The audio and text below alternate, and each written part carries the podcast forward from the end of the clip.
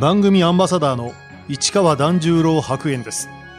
このコーナーは毎回一人の障害者アスリートチャレンジドアスリートおよび障害者アスリートを支える方にスポットを当てスポーツに対する取り組み苦労喜びなどを伺います。パラ射撃渡辺裕介です。渡辺裕介選手1975年広島県生まれの47歳。中学高校は軟式テニス。大学ではアーチェリー部に所属。2004年に事故で右腕を失いますがその後射撃を始め実力を伸ばしました。2020年全日本選手権混合ライフル副射で3連覇を達成。2021年6月のワールドカップでは東京パラリンピックへの出場枠を獲得できませんでしたが国際パラリンピック委員会が追加の出場枠を与え逆転で出場が決定。2年後のパリ大会でも連続出場を目指します。学生時代からスポーツが大好きだったという渡辺選手どんな競技をやっていたんでしょうか？中高とテニス軟式テニスをしてたんですけども、まあ、県大で1回戦か2回戦で負けていくっていうような腕前でしたね。でアーチェリーの方は大学生から始めて、まあ、レギュラーにはなれるレベルで学連の方に仕事をしてたので学連でチームを作ったのがなぜかあのインカレに出ることになって一応インカレにも出ました。ところが社会人になってから渡辺選手は仕事中の事故で右腕を失います。障害が残ったっていうのはないんですけども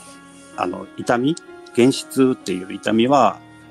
未だに、えー、あるんで台風とか気圧の変化があると、えー、痛くなるっていうぐらいなところですかね。大事な利き腕をなくしてしまった渡辺選手残った左腕で日常生活を送る訓練をしました。左腕しかないので必然的に左手で生活するようになるんですけど何をするにもこう時間がかかるもどかしい悔しい思いは一応ありましたですね。入院中渡辺選手はパラ射撃と出会います。入院中にちょうど2004年だったので、アテネパラリンピックの特番をしてたんで、それを妻の方がですね、進めてくれて、一緒に見て、あ、やってみようかなということで、えー、始めるようになりました。大学時代にアーチェリーか射撃をしたくて、えー、アーチェリーの方に、え、吸い込まれていったので、射撃は結局できなかったんでやりたいなっていう話を、えー、妻の方にしてたので、それを聞いて、えー、進めてくれたんだと思うんです。早速射撃の練習を始めましたが、左腕だけではライフル銃は撃てません。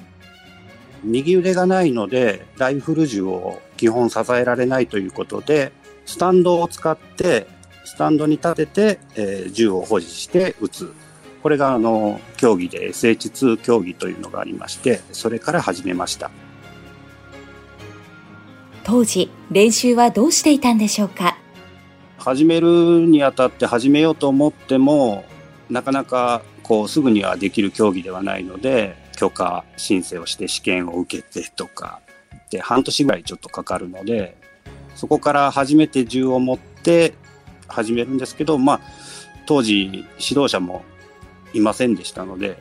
独学みたいな感じで練習場もうちの自宅から120キロ先の、まあ、広島県内ではあるんですけども、えー、なかなか行ったり来たりするのはちょっと大変なので練習の方はほとんどできてなかったですね。パラ射撃は道具を使わず自分で銃を持って撃つ SH1 と銃をスタンドに乗せて撃つ SH2 の2つのクラスがあります。渡辺選手は SH2 の選手でした。普通に考えれば SH2 になります。で、私の場合は途中から SH1。これ、あの、義手を使って打てば SH1 ができるっていうことを知ってですね、えー、そっちの方へ現在転向して SH1 を打ってます。当時ですね、パラリンピック種目にあるのが SH1 だけだったので SH1 に転向したというところですね。パラ射撃と通常の射撃競技との違いは？通常の射撃とパラ射撃の違いはほとんどなくて、まあ、パラ射撃の方は、えー、座って撃つとか、ちょっとした道具を使って撃つっていうところと、時間にちょっとの差がある競技があります。でもほとんど同じなので、あの、健常者、障害者関係なく、最近は同じ大会に出てます。種目は火薬銃を使うライフルと空気銃を使うエアライフルがあり、渡辺選手は両方の種目に取り組んでいます。火薬銃と空気銃の違いは、とりあえずあの、反動が大きいかちっちゃいかっていうのと、私はあの、50メートルライフル、火薬銃の方が好きなんですけども、それはまあ火薬の匂いがするとか、なかなか普段はできないことができるっていうところで好きなんですけども、まあ、50メートルの方はどちらかといえば当たって嬉しい競技で、10メートルの方は外しちゃいけないっていう競技かなと思います。どっちが難しいとかはないと思います。日本の場合は、えー、どちらか一つっていうのが多いんですけども、もう世界的にはあの両方やるっていうのが当たり前みたいな感じですね。競技を始めてすぐパラ射撃の全日本選手権に出場した渡辺選手。試しに出たつもりが、いきなり上位に入賞しました。本当に、あの、楽しくて楽しくて、それだけで順位とかあまり考えてなくて、周りがこう、上手だねって言ってくれて、まあ、さらに調子に乗って楽しんだというところです。そして、渡辺選手にはすぐ国際大会への出場の話が舞い込みました。世界大会に出ないかっていう誘いがあって、いきなり2006年に、スイスの世界選手権に出てしまったというエピソードがあります。初めての国際大会での成績は、えー、まあ、本当に下の方の順位ではあったんですけども、とりあえずあの歯が立たないという感想でしたね。その当時は、えー、ほとんどこう趣味みたいな感じでやっていたので仕事と家庭と、えー、射撃とっていうことでこんなところかという感じでだらだら楽しんでたという感じですね。射撃の場合パラリンピックに出場するためには世界選手権かワールドカップで好成績を収める必要があります東京大会を目指す渡辺選手は2021年6月ワールドカップに出場しました。その時はもうほとんど望みはないような状態だったのでもう諦めるしかないという状態でした。6月終わってほとんど出場資格取れなかったんでもう出場できないというところでもうパリ大会に向けて射撃の中身を変えていくっていう時期に入りましたですね。東京パラリンピック出場をすっかり諦めていた渡辺選手。ところが、2021年8月、IPC 国際パラリンピック委員会が渡辺選手に追加の出場枠を与えると決定。大逆転で出場することが決まりました。資格が取れなかった選手も、あの、バイパルタイトって言って推薦枠みたいなのがありまして、そっちの方に一応推薦はしていただいとったんですけども、結局のところ、欠員が1名出て、その補充で立候補してた私の方がノミネートされてたんで、えー、出場できるっていうことが急遽決まったというところですね。出場の知らせは、地元広島県府中市で聞いたという渡辺選手。街は大騒ぎになりました。8月に入ってから決まったので、で決まったって言っても内定が出たのが8月の頭だったのでその時にちょうどうちのあの府中市長とあの町を良くする会みたいな会議に出てましてその会議中に電話がこうかかってですねまあ本当に3週間前ですからね開会式の本当に急だった異例の出場枠付与というところでした。9月1日。渡辺選手は最初の種目、混合エアライフル副射に臨みました。ところが、パラリンピックの雰囲気に飲まれたのか、いきなり一発目でミスショットをしてしまいます。エアライフルの一発目に、あの、撃ってはならない9点を撃ってしまったんですけど、これはあの、死者がですね、ものすごく当たってですね、あの、今日はめちゃくちゃ調子いいぞと思って、ファイナル決勝の準備をしてないななんて思って、ちょっと集中せずに打った初段が9点というところで、本当にあの焦りました。一発目と二発目っていうところは、本当に慌てて打ってしまったっていうところがあったので、とりあえずあの平常心で練習を思い出してですね、修正していくっていう感じを試みましたですね。結果は623点で45位。そもそもあのパラリンピックに出させていただけるとは思っていなかったので本当にこの場に立ててるのがもう幸せだなと思ったのが正直なところで、えー、かといって出てるだけではダメなので結果を残すために 50m 種目は頑張らないといけないというところでした東京パラリンピック最初の種目混合エアライフル副射では予選を突破できなかった渡辺選手4日後、今度は火薬銃を使う混合ライフル副射に臨みました。エアライフル終わった日は、正直心折れて、あの、チーンとなってたんですけども、まあ次の日からは切り替えて、どうやってエアライフルで失敗したところを改善していくかっていうことを考えながら、イメージトレーニングに集中してやってました。普段通りの力を出せれば、いいところまでいけるという自信は持って挑みました。渡辺選手は610.1点で30位。またしても決勝進出はなりませんでした。本当に普通っていう感じの点数で良くもなければ悪くもないっていう感じで、まあ、到底こう満足できる点数ではなかったっていうところです圧倒的なこう自信と圧倒的なこう練習によって得たあのルーティンを繰り返す再現性みたいなのが絶対必要だなと思いました。また大逆転で東京大会に出場できたことも大きな財産になりました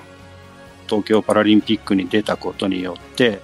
えー、出ることがまあ目標ではなくなって、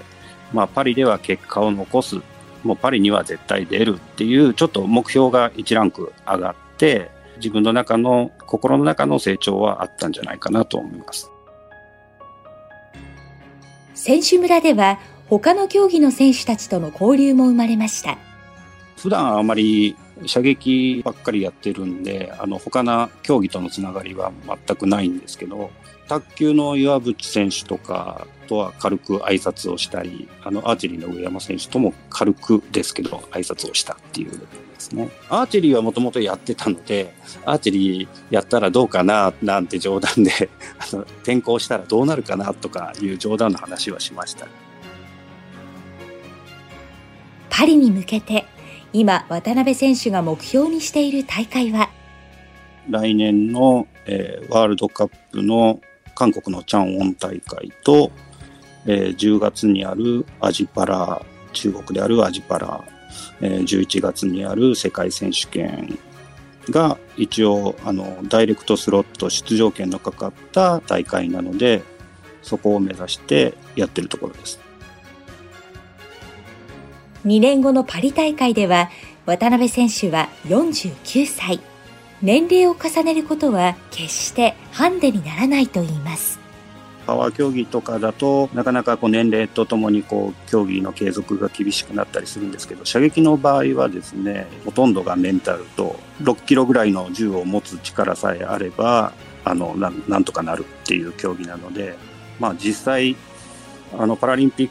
クに出られる選手でも60代後半とかもいらっしゃいますし長く競技できる素晴らしいスポーツだと思います。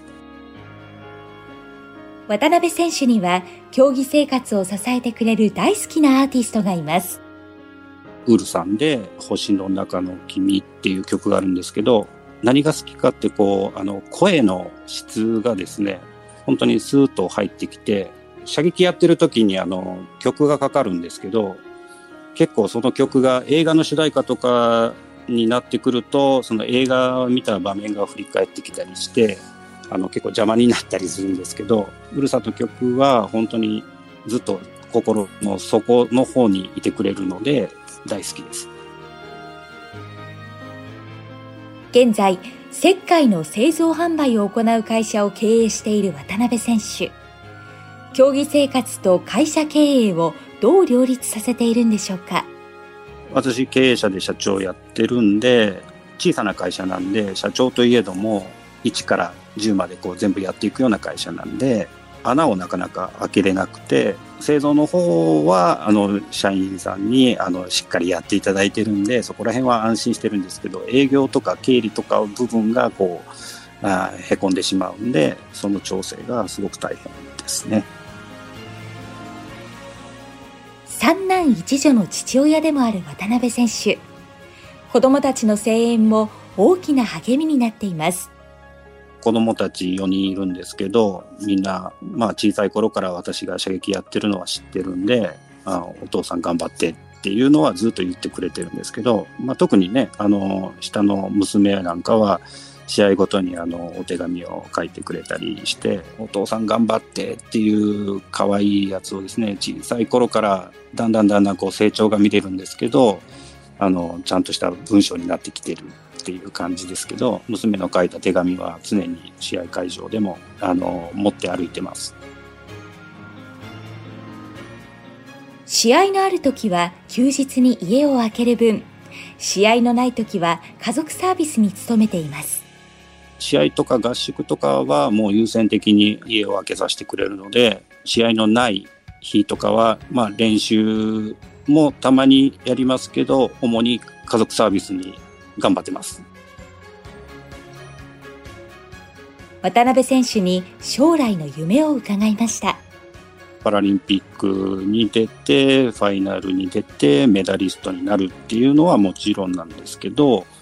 射撃競技は長くできるので、70歳ぐらいまでアスリートとしてやっときたいなって思います。まあ、高齢化社会もありますし、あの、高齢者が活躍してもいいんじゃないかなって思って渡辺選手にとってパラ射撃の魅力とは？健常者とあまりルールが違わないので一緒に、え大会に参加できる共生社会の実現ができるバリアフリー競技なんじゃないかなと思います。あと射撃の魅力っていうのはできるのにできないっていうこう自分との戦いとかもあってすごくあのストイックな競技じゃないかなと思って続けてます。